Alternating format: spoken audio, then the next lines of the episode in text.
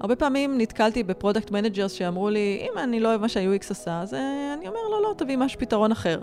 שזה גם שם אותנו במקום מאוד ביצועיסטי, מה זאת אומרת? אנחנו, אנחנו, אם אתה אוהב את זה אז כן, ואם אתה לא אוהב את זה אז לא. Press the radio button. היי, אתם על פרק נוסף של רדיו בטן, פודקאסט שמדבר על עיצוב חוויית משתמש. אה, אני יהודית תאשר, והיום אני סופר שמחה לארח כאן את אה, דוקטור טלי לביא. טלי היא אה, Head of UX ב- AppsFlyer, והיא גם מרצה ב-IDC. אני אדבר עם טלי על השילוב בין עולם ה product ל-UX, אז הולך להיות מעניין. אז היי טלי. היי, נעים מאוד. אמ, אז טלי, אני חושבת שאת המרואיינת הראשונה שהייתה גם Head of Product, והיום Head of UX. ואני חושבת שזה מעניין, ומעניין אותי דווקא להבין איך הגעת ל-Head of Product. אמ, אז בעצם הייתי הרבה שנים אה, Head of UX ב-HP Software, אה, והייתה לי מקבילה שהייתה Head of Product. ויצאה לחופשת לידה, והמנהל שלנו אה, שאל אותי אם אני רוצה להחליף אותה בחופשת הלידה, ולקחת את כל הקבוצה, לנהל גם את ה-inbound product וגם את ה-UX. זה נשמע כמו חלום של כל UXer, שלא לא יהיה לו product אה, לעבוד איתו. אה, האמת שזה מעניין, כי בהתחלה... א', אני לא מאלה שראיתי את העתיד שלי בעולם ה product, אני חייבת להודות. אני מאוד אוהבת את עולם ה-UX, מאוד אהבתי, זאת אומרת, זה לא באמת ראיתי את זה בעתיד שלי, אז גם קצת הופתעתי. אה, ולמען האמת, גם אה, קצת חששתי. זאת אומרת, לא הייתי product manager בעצמי, ופתאום לנהל product manager, אז הרגיש לי שזה... מי אני שאני אבוא ואגיד להם באמת אה, מה לעשות, ולהגדיר את ה priorities ואת ה backlog ואת הכל. ודווקא המנהל שלי ככה מאוד לחץ עליי ואמר לי, את לא שמה לב, את עושה הרבה מהעבודה הזאת גם ככה. כי באמת בתור UXית גם הייתי מאוד מעורבת ב backlog וב prioritization ובהגדרת ה vision. ומאוד התחבטתי, ובסופו של דבר החלטתי ש... יאללה, כאילו, אני חושבת שגם לצאת ככה מה comfort zone שלי ולהתפתח למקום אחר. אני לא מאלה שחושבים ש product זה קידום, לצורך העניין, מעולם ה-UX. לפעמים אני רואה כזה פוסטים כאלה בפייסבוק, אה, האם זה קידום, האם זה לא קידום. אה, בעיניי זה סוג של התפתחות באמת למקום אחר, רחב יותר, קצת הסתכלות אחרת על דברים. אני חושבת שזו נקודה מעניינת מה שאת אומרת, כי באמת, אה, אני זוכרת שקראתי איפשהו, אני לא זוכרת בדיוק איפה, על... אה, על, מה, על, על איך באמת מתקדמים, נגיד, אנשים שהגיעו לתפקידים מאוד בכירים, מנכ"ליות וכאלה, אז אחד הדברים ש, אה, שיצא לשמוע זה שהרבה מהם אה, עברו הרבה מאוד דומיינים. כלומר, לא היו, נגיד, היו, לא היו רק UXרים, אלא גם היו ב marketing, ואחרי זה ב-UX, product וכזה, אז זה קצת, זה באמת כיוון יפה להסתכל על זה. כן, לגמרי, זה מרחיב את ה... באמת הפרספקטיבה שלי מאוד אה, השתנתה, התרחבה, התפתחה, אני חושבת, אה, למדתי מזה המון. אמ, אז בסופו של דבר אני מאוד אה, שמחה על הצעד הזה, אני גם חושבת שזו הייתה סוג של אמירה, ש-UXית הופכת אה, להיות מי שמובילה גם את ה product. אה, זו אמירה של החברה, זאת אומרת, נכון. אני חושבת שזו הייתה באמת אמירה מאוד יפה. וגם אני חושבת שבסופו של דבר, בעולמנו, אנשי ה product משפיעים הרבה יותר מאנשי ה-UX. אה, על ה, באמת כיוון של המוצר ועל ה-roadmap ועל הכל. אז באמת היה לי ככה חשוב להשפיע יותר, וכל האג'נדות שרציתי ככה לקדם, זה נראתה לי הזדמנות מצוינת לעשות את זה. אז שנייה לפני שאנחנו נוגעות בזה, כי, כי זה, זה נושא עמוק לדבר על מי, מי מקבל את ההחלטות, את זוכרת אולי מה הייתה הסיבה העיקרית שגרמה לך להחליט להגיד כן? זה נראה לי אתגר מאוד מעניין, ובאמת המנהל שלי שכנע אותי שהרבה מתוך זה אני עושה גם ככה. והרצון שלי באמת, אה, כבר ניהלתי בזמנו אה, קבוצות UX כבר שמונה שנים, זאת אומרת, אה, כבר הייתי קצת מוכנה באמת קצת לגוון ולצאת מהקמפורט זון שלי וזה. אני חושבת שזה חשוב לפעמים ככה לצאת מהדברים שאנחנו מורגלים לעשות, וזה נראה לי ככה אתגר מעניין. ואמרתי, יאללה, נקפוץ על זה. מגניב. אז רגע, את אומרת בעצם שה product הם אלה שבסופו של דבר מקבלים את ההחלטות. את רוב ההחלטות. בסופו של דבר, אה, במציאות, כן. אה, הם אה, ככה oversees את כל התהליך מההתחלה, הם מגדירים את ה-roadmap, אחר כך את ה-backlog, prioritization. אה, כל אחד מהפיצ'רים באמת ככה מסתכלים באמת שהכל מתכנס בסופו של דבר, וזה מן הסתם שם אותם בעמדה, פוזיציה יותר אה, ככה משפיעה. מעבר לזה שאני חושבת שכל הנושא של UX maturity הוא מאוד משתנה מחברה לחברה, ואני חושבת שאנחנו באיזשהו תהליך. של כמה אנחנו משפיעים, וכמה ה-UX הוא חלק אינטגרלי מההחלטות, וכמה הוא באמת משפיע על ה vision של המוצר. ואני חושבת שזה משתנה מחברה לחברה, אבל אנחנו כל הזמן בתהליך. דרך אגב, גם ה product, זאת אומרת, יש חברות שהן מאוד R&D oriented, וגם שם ה product פחות משפיע. אה, אני חושבת שאנחנו כמה צעדים אחרי, כאילו שבמקום של, ככה, מחפשים את דרכנו עדיין.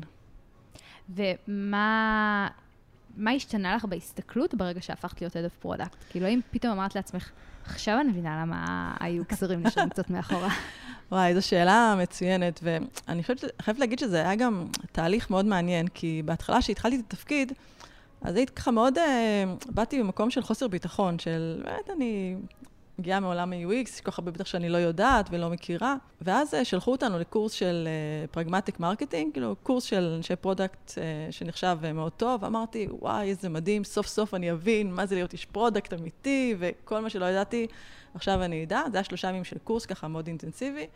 וזה היה מבחינתי mind blowing, כי ביום הראשון הם דיברו בעיקר על זה שהתפקיד העיקרי של איש ה product זה להבין מה הבעיה.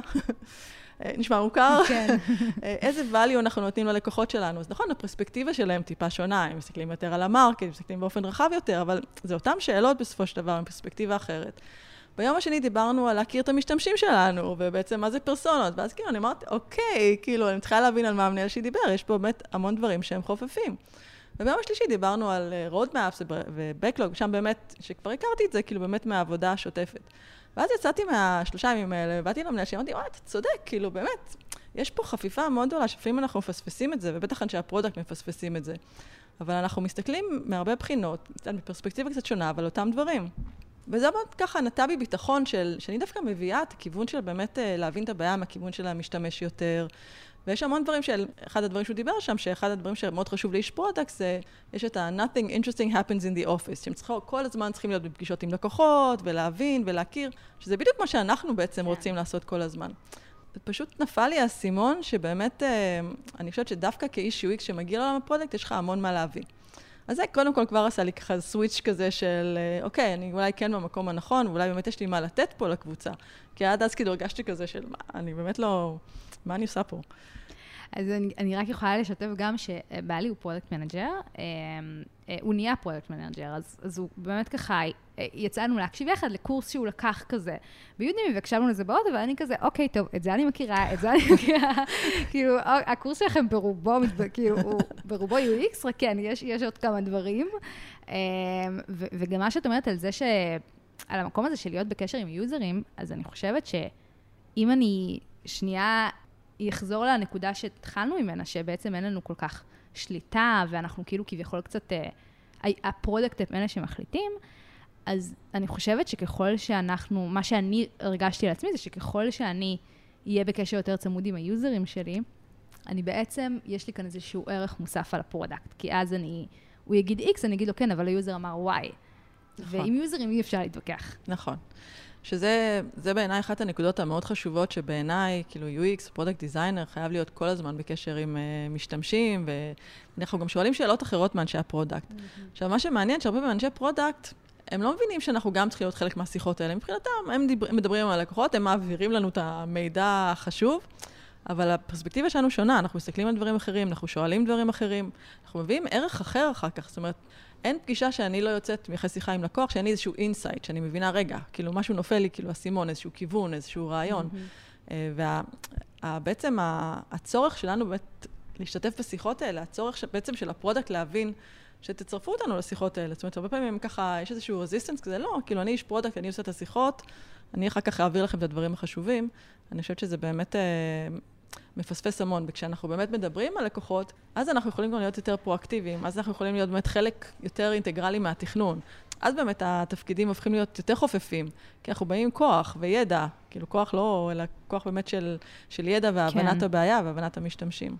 לגמרי, אני גם רוצה להוסיף על זה, שאף אחד לא מונע מאיתנו פשוט לקבוע שיחות עם יוזרים. כלומר, אה, פשוט, אני יכולה להגיד שהרבה פעמים זה נשמע כזה, לקבוע שיחה, וזה כאילו זה קצת איזה טרחני לפעמים, אבל בפועל אני מסתכלת על זמן, זה לא כל כך הרבה זמן מה, מהלו"ז, כאילו מהלו"ז. זה כן.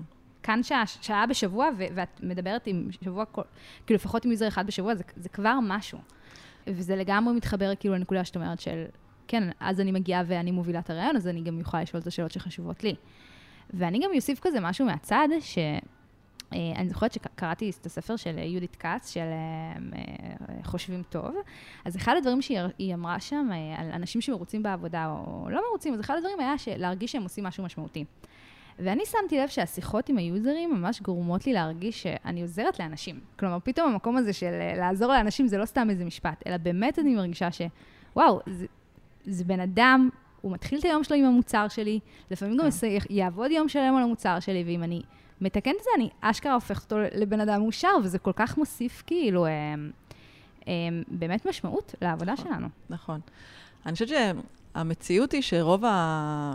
יצא לי לראיין הרבה אנשים כחלק באמת מתהליך של ככה גיוס, ורוב האנשים שדיברתי איתם, ואני מדברת באמת מעל עשרות, לא דיברו בחיים עם לקוח.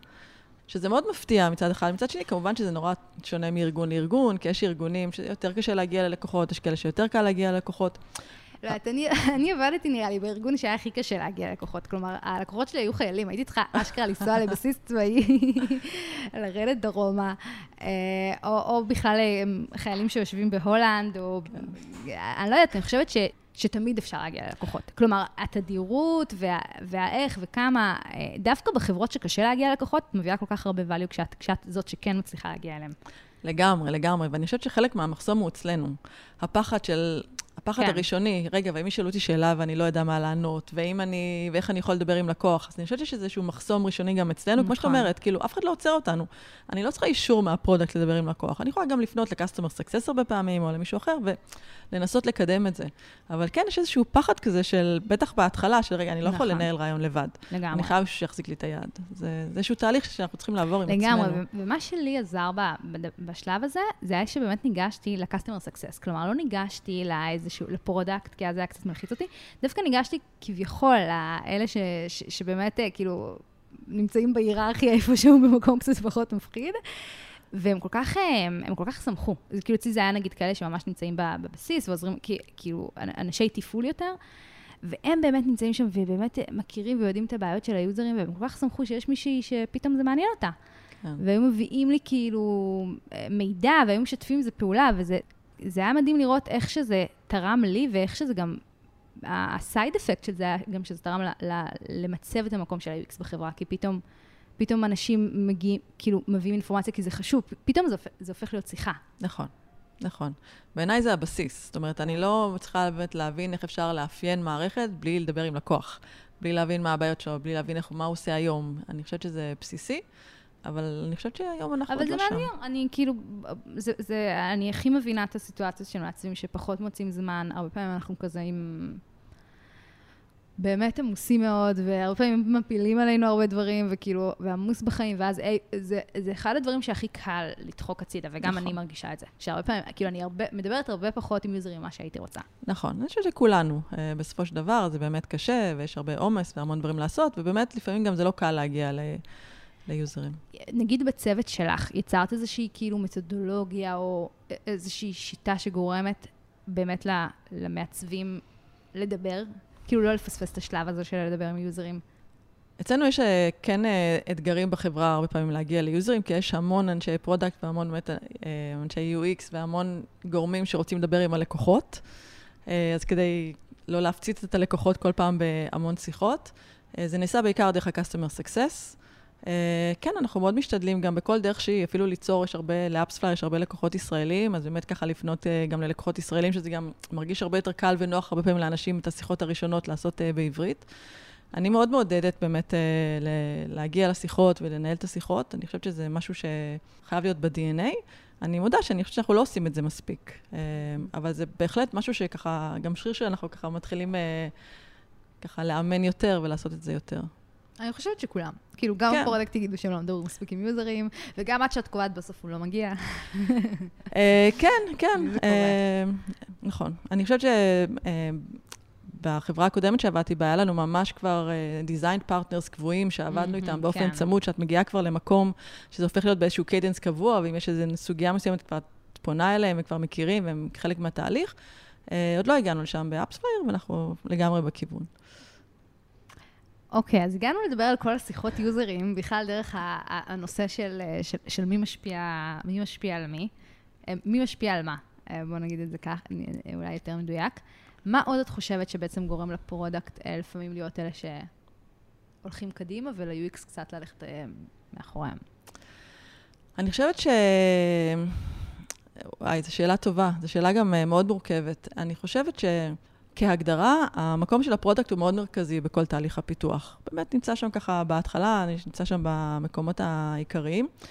אני חושבת שאנחנו כ-UX ים ו product designers עוברים איזשהו תהליך כזה לאורך הזמן, שבאמת מלהפוך ממקום של אה, ה product נותן לנו איזשהו מסמך אה, דרישות ואנחנו יוצרים איזשהו wireframe, למקום יותר אה, פרואקטיבי, יותר משפיע. ובמקום הקודם שהיינו בו, שגם הרבה פעמים איש ה product מנהל את איש ה-UX, אז יש, נוצרת איזושהי היררכיה כזאת בסופו של דבר של אה, מי משפיע יותר ומי עושה. בדרך כלל גם הרבה פעמים בסטארט-אפים יש איזשהו איש product שבהתחלה גם עושה חלק מה-UX, uh, לעיתים גם בהמשך. אמ, אז אני חושבת שאיזשהו תהליך שאנחנו צריכים לעבור, כדי, שצריך לבוא גם מאיתנו בסופו של דבר, לבוא ולהגיד, לא, המקום שלנו צריך להיות הרבה יותר אינטגרלי. לא יכול להיות שאנחנו לא נהיה חלק מהפלנינג, לא יכול להיות שאנחנו לא יהיה לנו את האג'נדות שלנו בבקלוג, לא יכול להיות שאנחנו לא נהיה חלק מתהליך הוולידציות, לא יכול להיות שאנחנו לא נהיה במחקר הראשוני. זאת אומרת, יש הרבה מיסקונספציות כאלה, שזה גם מאוד מתחבר למה תפקיד ה-UX. כי אני חושבת שבהרבה מקומות ה-UX וה-UI זה אותו דבר מבחינת אנשים. אה, בסדר, אני אתן לך משהו, בסוף תצייר לי את זה באיזושהי צורה מסוימת, ובזה זה נגמר. אז כמובן שזו הקונספציה, אנחנו לא נהיה במקום משפיע. אבל אם אנחנו מסתכלים על ה-UX במובן הרחב יותר, שכל מה שהוא כולל, כולל באמת את המחקר, וכולל ליצור את ה-journey map של היוזרים שלנו, וכולל המון שיחות עם לקוחות, וכולל באמת ההבנה של ארכיטקטורת המידע, וההבנה של ה-entity model, וההבנה של הטאסקים של הכל. אז הם הכניסו אותנו ישר למקום יותר, אה, יותר ככה מרכזי ויותר דומיננטי, אבל אני חושבת שאנחנו לא לגמרי שם עדיין. השאלה היא, אמ, אני חושבת שאולי מה שגורם לזה שאנחנו לא תמיד שם עדיין, זה, זה, זה עניין של זמן. כאילו, אה, בפרק עם צחי דינר, הפרק האחרון, אז הוא דיבר שם על ניהול אנרגיות, שזו תכונה מאוד חשובה כמעצבים. כי אני חושבת, אולי זה כבר הפתרון לשאלה שאני כרגע שואלת, אבל אני חושבת שבסוף אמ, אנחנו צריכים, ל... יש לנו את ה... כאילו, אנחנו בסוף צריכים לספק עיצוב, יש כאילו execution, אנחנו לא יכולים לוותר, בשונה מ product, שהרבה מהעבודה שלהם זה להיות בפגישות ו... ו- ו- ולתכנן דברים, ופחות באמת לשבת ובסופו של דבר לעשות wireframes. אנחנו בסוף צריכים גם לסגור קובץ ב Sketch או ב Figma, high אה, fidelity, עם כל ההגדרות למפתחים, לעבוד מול המפתחים, כאילו יש לנו הרבה עבודה אמ, סיזיפית או טכנית, כן. או... ביצועיסטית, כן. כן, הרבה עבודה ביצועיסטית, שזה חלק מהתפקיד שלנו, שיהיו כן. שאגב, אני גם אוהבת אותה. זה כאילו מבחינתי, אני מפעילה את המוח, ואז יש לי קצת גם אה, זמן אה, ליהנות מלצייר כן. דברים. אה, כביכול לצייר. אבל, אז השאלה שלי היא, איך, כי בעצם מה שאת אומרת זה כאילו, זה נשמע אחלה, אבל מצד שני אני אומרת, כאילו, איך כמעצבת אני אמורה למצוא זמן להכל? אה, כן, זו שאלה מצוינת. אני חושבת שזה תהליך. אה, אני חושבת שזה תהליך שאנחנו צריכים ליזום אותו בסופו של דבר, של כמה אנחנו רק טקטיים ורק ביצועיסטים של דברים, וכמה אנחנו לוקחים לאט-לאט חלקים יותר אסטרטגיים מהתהליך עצמו. וכדי שזה יתאפשר, אפשר לעשות כמה דברים. אחד מהם, ויכול להיות שפה אה, אני אעצבן הרבה אנשים, אבל אה, אני חושבת שבהרבה מקרים, יש יותר education לדוגמה, של ה front-end, שהם מבינים קצת באמת אה, באינטראקציות ובדברים בסיסיים, אנחנו לא צריכים לשבת ולתת כל מקרה קצה ומה קורה, ואת יודעת, כאילו, detailed uh, design uh, שאנחנו יושבים עליו, באמת, לפעמים בזבוז זמן. ואם יש front-end טוב, ואת יושבת איתו ואת מסבירה לו את הכיוון מה שרוצים לעשות, זה יכול לחסוך הרבה זמן לשני הצדדים. זה כיוון מעניין. את רוצה להגיד לי שיש מצב שנגיד את לא סוגרת, כאילו, את סוגרת רק wireframes לפיתוח, כי נגיד יש הכל קומפוננטות מוכנות, אז... אני אומרת שכשיש, קודם כל, גם קומפוננטות מוכנות, שזה נקודה שנייה, design system. כשיש design system זה חוסך המון זמן, של באמת ההחלטות, ואיפה אני שמה את הכפתור הזה, ואיך אני מארגן את הדברים האלה. מצד אחד זה חוסך הרבה זמן, מצד שני, כשאין לך פתרון לאיזושהי בעיה שאת רוצה, אז, אז זה מייצר איזושהי מורכבות, כי... נכון. כי אני צריכה לבקש request, כאילו, לאיזשהו קומפוננטה כן. חדשה, לתוך ה design system, אז מצד אחד זה חוסך, אין ספק, כאילו במיוחד אם, אם עובדים ב Figma, זה פשוט כן. קסם, זה כאילו פשוט נכון. לגרור אובייקטים, וה wireframes כבר נראים אה, מושלמים, כן. אבל מצד שני, יש כאן גם את ה... זה, זה לפעמים גם יכול לקחת יותר זמן. נכון, אבל אם באמת מגיעים למצב שב-80% מהמקרים, אה, שבדרך כלל כשכבר יש design system שהוא בשל, 80% מהמקרים הוא אמור לתמוך. כן. אה, אז כן, אז רוב הזמן אפשר ככה באמת אה, לתקתק את הדברים האלה, זה גם היום הרבה מהדילמות, ונכון, תמיד יש את הפינג פונג עם ה product והפיתוח, וכל אחד יש לו מה, מה להגיד, זה על שטויות. רגע, בוא נמקם את זה פה, ולא נמקם את זה פה, וכשיש את ה design system, הדברים האלה רצים בצורה יותר מהירה, ונותן לנו להתמקד כן. בבעיות היותר עמוקות. אה, ואני, אבל אני חושבת שבהקשר של המפתחים, כשיש front-end שהם באמת טובים וכבר ככה מכירים קצת אה, עקרונות, אז כן, אפשר לשבת אפילו על ה-white board ולהגדיר דברים, ובאמת הם רצים עם זה קדימה, וזה קורה בצורה מדהימה. עכשיו, זה לא שאנחנו לא עושים אחר כך review ולא עובדים איתם בצמידות ולא שלחנו וזהו. אבל הרבה פעמים גם הם אה, מייצרים פתרונות שאני חייבת להודות שלפעמים הם גם ממש טובים. אני... זה, זה, זו, זו שיטה מעניינת שאני שומעת בפעם הראשונה, של בעצם לא, דווקא כ-UXרית לא לפעמים להגדיר הכל עד הסוף, כמו שאגב, מהקורס הזה של, של בעלי על ה product, אני יודעת ש product טוב לא מגדיר למפתחים בדיוק מה לפתח, הוא נותן איזשהו request כללי ומצפה מהם לתת את ה... כאילו, הוא לא, לא, לא, לא מתערב בקוד, אז את אומרת שבעצם גם כ-UXרים אולי לא נכון לנו תמיד לרדת ל details? כן לרדת ל details, אבל באמת, אם אנחנו יושבים וחושבים על כל מקרה קיצון ומה קורה עם וכאלה, אז אני חושבת שאלה מקרים שאנחנו יכולים באמת אה, לא להשקיע כאילו, בהם זמן. את המקרה קצה לשחרר. גם את המקרה קצה, וגם פעמים זה דברים טריוויאליים, אוקיי? יצרתי שוב דיאלוג, והדברים מוגדרים, ויש לי design patterns, אז אני לא צריכה עכשיו להגדיר לו באמת כמו, לצורך העניין, לילד קטן, בדיוק מה צריך לעשות בכל מקרה. אני כאילו, אני חושבת שכן אפשר אה, להאציל אליהם סמכויות של דברים ככה mm-hmm. מאוד בסיסיים, שלא דורשים עכשיו איזושהי מורכבות. אבל זה כאילו תהליך אחד. והדבר השני שאני חושבת, שזה קצת מתחבר לנושא השני שאנחנו רוצות לדבר עליו, אני חושבת ש product designer אחד, לצורך העניין, לא יכול לעשות הכל. כאילו, כשאנחנו רואים end-to-end, יש לזה מחיר, כאילו, בסופו של דבר. כן.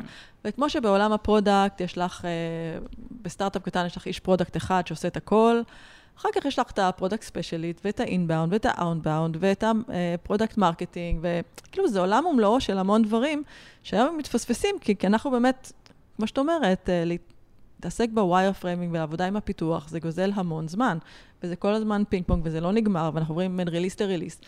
ואז אין לנו זמן להתעסק במחקר, ואין לנו זמן להתעסק בוולידציות. ואני לא חושבת ש-UX Researcher הוא הפרסונה היחידה שצריכה להתעסק במחקר, כי כמו שאמרנו, אנחנו צריכים לדבר עם לקוחות כולנו. Mm-hmm. מה שנקרא יותר Directional Research, שכל אחד צריך לעשות. וכל אחד צריך לעשות ולידציות של באמת לראות האם הקונספט שהגדרתי, האם הוא נכון, האם הוא טוב. אנחנו לא מגיעים לזה. אז כל עוד אנחנו נשארים ככה באמת בטקטי ובאמת בצד המגיב הזה שאני מייצר משהו, אנחנו לא נפתור את הבעיות האמיתיות של המערכת, ואנחנו באמת לא נגיע למקום יותר משפיע ואסטרטגי, וצריך למצוא את הדרך, כאילו, בהדרגה. זה לא תהליך שקורה, טוב, אה, מחר אני לא מייצר יותר wireframe, כי שמעתי איזה פודקאסט, אה, אלא כן איזשהו תהליך של לאט-לאט, יותר לתת education ל front-end, וכאלה שאפשר לסמוך עליהם. יש לי הרגשה שמעצבים ישלחו את הפרק הזה למנהלים. כזה תקבלי הודעות בפייסבוק. כן, אמרתי ש... טלי, מה עשית? זה מה שאמרתי, שיכול להיות שהתשובה שלי פה לא תהיה פופולרית, אבל אני חושבת שיש דברים שבהחלט אפשר אה, ככה יותר... שוב, ל front-end טוב, טוב ומנוסה, ולא... אני חושבת שזה שוב מתחבר לניהול אנרגיות, כאילו על כמה אנחנו אה, יודעים על מה באמת לשים את הזמן שלנו כמעצבים. נכון. נכון. ובאמת, אני חושבת שזה גם האיזון של הדברים, כי אנחנו צריכים להבין שבאמת כ product designer, כ-UXים, אז העבודה שלנו היא לא רק לייצר את ה-Wireframe, העבודה שלנו היא הרבה מעבר לזה, ואם אנחנו מזניחים את זה, אז עשינו פה גם בצד השני משהו לא בסדר. אה, אז אנחנו חייבים למצוא את האיזון הזה. לפעמים לכל צד יש את המחיר שלו, אין מה לעשות. אז מה בעצם את מציעה למעצבים שכן, ומעצבות, שכן רוצים באמת אה, להיות שם, להיות בה לפני, לא, לא להיגרר אחרי, אלא ממש להוביל. איך הם יכולים לייצר כזאת מערכת אה, יחסים מול המנהל מוצר, או בעצמם בשביל לגרום לזה לקרות? אז אני חושבת שזה באמת אה, ככה להעביר את המסר לאיש ה product, שבעצם על הנוכחות שלנו, אה, גם בשיחות שהוא עושה עם לקוחות, גם כשאנחנו נהיה שם נוכחים ב planning, גם אם בהתחלה אנחנו רק יושבים שם ומקשיבים כדי להבין בעצם איך, מה ה roadmap ולאן רוצים לקחת את המוצר קדימה, אה, עד שלאט לאט אנחנו הופכים להיות חלק יותר אינטגרלי מזה, זה מצד אחד. מצד שני, הגדרה מאוד ברורה, אני חושבת שהרבה פעמים אנשי ה product אה, מרגישים שיש להם איזושהי זכות וטו אה, על אפיונים. זה מציב אותנו במקום מאוד אה, ביצועיסטי של ה product manager. אז קודם כל, המקום שלנו זה גם לאתגר אותו, לשאול אותם את השאלות הקשות של למה צריך את זה, באמת איזה בעיה זה בא לפתור, ודברים נוספים. אה, אז מה הדבר הראשון, כאילו, לאתגר אותם. לאתגר אותם. שאני חושבת שזה, אני חושבת שהנקודה של לאתגר זה, זו נקודה נכונה שהיא לא דווקא בהכרח בין עם מפתחים, זה כאילו בערך עם. כל... נכון, נכון. אנחנו צריכים להיות כן במקום ששואל את השאלות, וכן במקום אה, מאתגר, ולא במקום של... יש הרבה שתופסים את ה product manager כ... אם ה product manager אמר, הוא כנראה יודע, הוא דיבר עם לקוחות, הוא מכיר את המטריה, אבל לא, אנחנו כן צריכים להיות ככה מאוד ביקורתיים, וכן לשאול את השאלות הנכונות והחשובות, כשבאמת נדע לתת את הפתרונות הטובים. זה מצד אחד. מצד שני, גם הרבה פעמים נתקלתי ב product managers שאמרו לי, אם אני לא אוהב מה שה-UX עשה, אז אה, אני אומר, לא, לא, תביא משהו פתרון אחר. שזה גם שם אותנו במקום מאוד ביצועיסטי, מה זאת אומרת? אנחנו, אנחנו, אם אתה אוהב את זה אז כן, ואם אתה לא אוהב את זה אז לא. אז אני חושבת שכן הגדרה של and responsibilities, ושבעצם ה-UX הוא accountable על כל באמת מה שקשור ל-UX עצמו, גם אם ה product manager לא אוהב את זה. אה, איזושהי הגדרה שבאמת... אה, סתם אנלוגיה, הרבה פעמים אה, ה product manager אומר, לא, אבל אני אחראי בעצם על כל התהליך, ולכן יש לי את הזכות וטו. אז בדיוק כמו שהוא לא יגיד למפתח איך הוא אמור לפתח את הפיצ'ר, הוא גם לא יגיד ל-UX איך בעצם האפיון אמור להיות, או העיצוב של זה. זה מאוד לגיטימי להביע את דעתו, אני חושבת שדעתו הרבה פעמים חשובה ומעניינת, ואני חושבת שצריך פתיחות באמת אה, לקבל את הדעות האלה, אבל אם ה-UX החליט שזה זה הכיוון, זה מה שצריך להתקבל. וההבנה הזאת של הגדרה של כל אחד והתפקיד שלו, אני חושבת שהיא מאוד חשובה לתהליך ולמיצוב שלנו. של, לא, כאילו ה-UX הוא חלק, אה, הוא לא רק אה, ביצועיסט של ה product manager, זה נראה לי עוד שלב קריטי לזה. אה, כן, נקודה מעולה. אז בעצם הגעת מעולמות ה-UX, והיום את בצוות שלך ב AppsFlyer, את בעצם מנהלת product designers. את מנהלת כאלה שהם מביאים איתם גם את ה-UX וגם את ה-UI. נכון, אז יש, אה, אנחנו היום באמת קבוצה של אה, 19 אנשים, ויש גם product designers וגם אה, UXים שמגיעים מרקעים אחרים. אה, אני באופן אישי, ככה ב AppsFlyer, רואה גם את ה product designers וגם את ה-UXים כ-UXים, פשוט שמגיעים מרקע אחר. אה, אם זה רקע בפסיכולוגיה, אם זה רקע בתכנות, אם זה רקע בעיצוב. אה, בסופו של דבר אני רציתי קבוצה שהיא הטרוגנית. אני חושבת שכל אחד מביא משהו אחר. זאת אומרת, מי שמגיע מפסיכולוגיה, יש לו פרספקטיבה אחרת, מסתכל על דברים אחרת, מי שמגיע מעיצוב. אה, אני לומדת המון מאנשים שמגיעים מרקעים אחרים, אה, ואני חושבת שדווקא כקבוצה הטרוגנית, אנחנו יכולים ללמוד המון אחד מהשני ולהתפתח, ואני חושבת שזה מה שהופך את הקבוצה ליותר מעניינת. לפעמים זה גם יותר מאתגר, אבל שכולם מגיעים כזה מאותו בית מדרש לצורך העניין, אז אני חושבת שלפעמים מפספסים חלק מהדברים. אני חושבת שזו גישה אה, אה, מעניינת ומעולה, וגם אה, מדברים היום על זה הרבה, על ה-diversity, גם ברמה המקצועית של לגוון ולבנות כאילו צוות, וגם כאילו אנשים שמגיעים מרקעים שונים. אז זה, נשמע, זה נשמע מגניב. אז טלי, בוא נחזור קצת באמת לדבר על המסלול קריירה שלך, ואני חושבת ש... שעברת מסלול מעניין, ואני בטוחה שגם חווית אתגרים אה, לא פשוטים אה, במעברים האלה, וגם המעבר מהאקדמיה לתעשייה, ואחרי זה גם השינוי בין ה product. יש איזה ככה משהו שבאמת, אה, שלמדת ממנו הרבה? כן, אז האמת שהיה לי ככה... אחד הכישלונות הגדולים, אה, בואו נקרא לזה ככה, שלמדתי ממנו המון, לפני איזה 7-8 שנים, עבדנו על איזשהו מוצר חדש, אה, וזה היה פרויקט אה, מאוד, אה, מאוד מאתגר. זאת אומרת, הוא לא עבד טוב מהרבה בחינות, לא הייתה שם הבנה לאן רוצים לקחת את המוצר החדש, היה המון לחץ מההנהלה, ככה להוציא הרבה פונקציונליות ולהראות איזשהו ערך מאוד מהר. קבוצת פיתוח יחסית קטנה, שרק התחילה, רק עברה ל Angular באותו זמן, אז גם ברמה הטכנולוגית היה שם אתגרים. אה, ואני ככה הגעתי עם המון ככה vision והמון אנרגיה, ומה, איך אני רוצה לראות את הדברים, באמת אה, הכיוון החדש של המערכת, וכנ"ל לגבי אנשי ה product. אה, ובסופו של דבר, בין הרצון שלי לבאמת מה שקרה במציאות היה פער מאוד גדול, ואחרי איזה שנה, שנה וחצי, גם הפרויקט הזה, למזלי, התבטל. אה, כאילו המוצר אה, נחתך, אבל יותר מזה, כשיצאנו עם ה release הראשון, אני כאילו התפדחתי מרמת ה-UX ש, של המוצר. כאילו, היו שם המון פשרות, המון descoping אה, של דברים, שבאמת, רמת השמישות זה לא מה ש... בוא נאמר, ייחלתי לה, אפילו רחוק מזה, ויותר מזה, אפילו התפדחתי להגיד, וואלה, אני אחראית על ה-UX של המוצר הזה. נראה לי קורה לכולנו. כן, אז, אז היה לי ממש, כאילו, באמת, זה קורה, זה קורה ברמה מסוימת, השאלה באיזה רמה זה קורה. אה, ושם באמת אמרתי, איך הגעתי למצב כזה? זאת אומרת, ויותר מזה, ניסיתי לחשוב עם עצמי, איך אני מוודאת שזה לא קורה שוב. זאת אומרת, אה, שאני לא מגיעה למצב שיוצא איזשהו רליס, ואני מרגישה שלא נעים לי להגיד שאני באמת ה-UXית, אני הצוות של, ה... של המוצר הזה. אה, ועשיתי עם עצמי הרבה חושבים. אה, אני חושבת שהרבה פעמים הנטייה שלנו היא ככה, טוב, אה, להאשים את הפיתוח, הם לא דלברו את מה שהיה צריך, והיה שם הרבה דיסקופים, ולהאשים את כל העולם, אבל ככה מאוד לקחתי את זה דווקא, איפה אני יכולתי להתנהל אחרת, ולמדתי מזה המון, כי אני חושבת שהתנהלתי שם באמת, אה, קודם כל לא הבנתי באמת עם מי אני עובדת. זאת אומרת, זה שאני רוצה הרים וגבעות, וככה התעקשתי על כל מיני אינטראקציות, והכל היה לי חשוב, ואת ורציתי שזה יהיה פיקסל פרפקט וכל האינטראקציות המדיוקות שאני חושבת שהן נכונות. אה, אבל בסופו של דבר, כשלפיתוח לוקח חודשים באמת אה, לכל אה, אינטראקציה, אז מה שקרה בסופו של דבר, שהם היו מקצצים ככה את הפונקציונליות. עכשיו, לפי מה הם מקצצים? מקצצים לפי מה שהם הספיקו לעשות, כי באמת לא הגיוני שיש מוצר חדש וה-go to market מאוד חשוב, וככה צריך לצאת מהר. ויש לחץ שמופנה אליהם מכל הכיוונים, ועכשיו שלושה חודשים עובדים על איזו אינטראקציה שטלי חשבה שנורא חשובה עכשיו. אמ, אז בעצם ההבנה שלי של, לפעמים אנחנו בונים, את יודעת, אה, הרים וגבעות ומשהו שנראה לנו נכון ומדויק, ו... אבל המציאות אה, לא מאפשרת את זה. אמ, אז אני כאילו, זה עשה לי סוויץ' מאוד גדול בראש, קודם כל מההבנה של כמה קולבורציה עם הפיתוח חשובה מההתחלה. זאת אומרת שאנחנו יושבים ביחד, ואני מההתחלה מבינה את האילוצים שלהם, וכמה זמן ייקח להם, ובאמת אה, להבין איך בונים את זה בצורה יותר נכונה.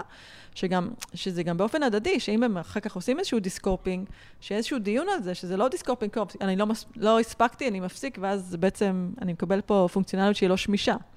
אז מצד אחד זה ההבנה של באמת הקולבורציה, כמה היא חשובה מההתחלה עם הפיתוח כל הזמן, ובצד השני. כל הנושא של agile, lean ו-MVP, הפכתי להיות uh, ככה אדבוקטורית מאוד גדולה של זה. כי בסופו של דבר, זה לא לבנות עכשיו uh, full blown uh, system ככה עם כל היכולות וכל ה... לא, בוא נתחיל קטן, בוא נתחיל משהו MVP, שבאמת הפיתוח יספיק uh, לייצר, נוכל לעשות לזה ולידציה, ואחר כך נמשיך את הדברים. אבל MVP ברמה ה-UXית, זאת אומרת, אני הגדרתי לעצמי, מה חשוב לך שיצא בהתחלה? כאילו, איזה אינטראקציות ממש חשובות לך, שעל זה את נלחמת, והדברים האחרים יקרו אחר כך. עכשיו, אפילו שזה לא קורה אחר כך, כאילו, כי באמת, את יודעת, את יוצאת עם משהו ואחר כך עוברים לדבר הבא, את גם אחר כך מגלה שכל הדברים שחשבת שהם הכי חשובים בעולם, הם לא באמת, כאילו, אחר כך גם פחות חשוב לך להוסיף כן, אותם. כן, זה כל כך נכון. אז באמת איזשהו תהליך של, אה, שמאז, כאילו, מבחינתי, באמת לעבוד הרבה יותר MVP, הרבה יותר לין, הרבה יותר בקולבורציה, כאילו, זה עשה לי סוויץ', כאילו, הפכתי בעיניי ליוקסית הרבה יותר טובה, אחרי, דווקא אחרי הכישלון הבאמת הקולוסלי הזה. אני חושבת שזה, אה, מה שאת כרגע אה, משתפת, זה, זה, זה אולי קצת מתקשר לניהול אנרגיות שדיברנו עליו בפרק, על, כאילו באמת לדעת לבחור את, את המלחמות שלנו כ-UXרים, וזה... נכון. זה ממש ממש חשוב.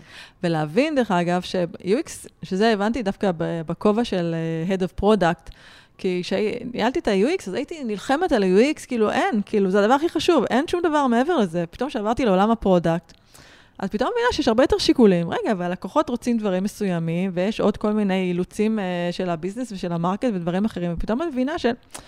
עכשיו, זה אפילו הגיע למצב כזה שבחצי שנה הראשונה, כאילו, בגלל שלא היה מי שיצעק עכשיו את ה-UX במקומי, כאילו פשוט הזנחתי אספקטים UXים, כי פתאום את מסתכלת על כל התמונה, ויש את ה-technical depth של הפיתוח, ויש כל מיני ענייני security, ויש לך מלא דברים אחרים שכאילו לא חשבת עליהם לפני כן. ופתאום את מבינה ש... לא, כאילו, למרות שאנחנו נוטים לחשוב את זה, ה-UX מושלם, זה לא באמת הדבר הכי חשוב תמיד לאורך כל תהליך הפיתוח של מוצר. לפי שאתה יוצא עם מוצר חדש, יש דברים אחרים יותר חשובים. אה, אז זה היה קצת, אה, ככה, נפלו לי כמה אסימונים, וזה גם מאוד עזר לי היום עם התנהלות מול אנשי product, כי את מבינה שהפרספקטיבה שלהם אחרת. את גם יודעת יותר איך לגשת אליהם ואיך לשכנע אותם, כי הם לא רואים את זה כמוך, מבחינתם UX זה לא הדבר הכי חשוב בעולם תמיד. אה, אז כן, כמו שאת אומרת, לבחור את המלחמות שלך, כאילו גם אם זה UXיות או מלחמות אחרות, לדעת מתי לעשות את זה ומתי זה פחות מתאים, כאילו איך הכל מתחבר באמת ל business. זה נורא חשוב.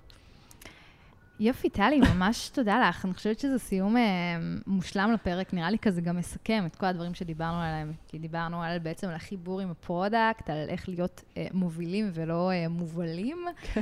ודיברנו גם על, אה, על, על השילוב הזה של לאן הולך ה-UX product designers, אה, וגם אה, ככה collaboration לסיום, אז, אה, כן. אז ממש תודה לך, טלי. תודה רבה לכם, המאזינים והמאזינות, שהקשבתם עד עכשיו. אם אהבתם, אני ממש אשמח שתמליצו לחברים ותשלחו קישור לפודקאסט, או תדרגו אותנו בספוטיפיי או באפליקציה שאתם מקשיבים לה. תודה אחרונה לנופר ארביב, שערכה את הפרק, אז נשמע בפרק הבא. ביי. Press the radio button.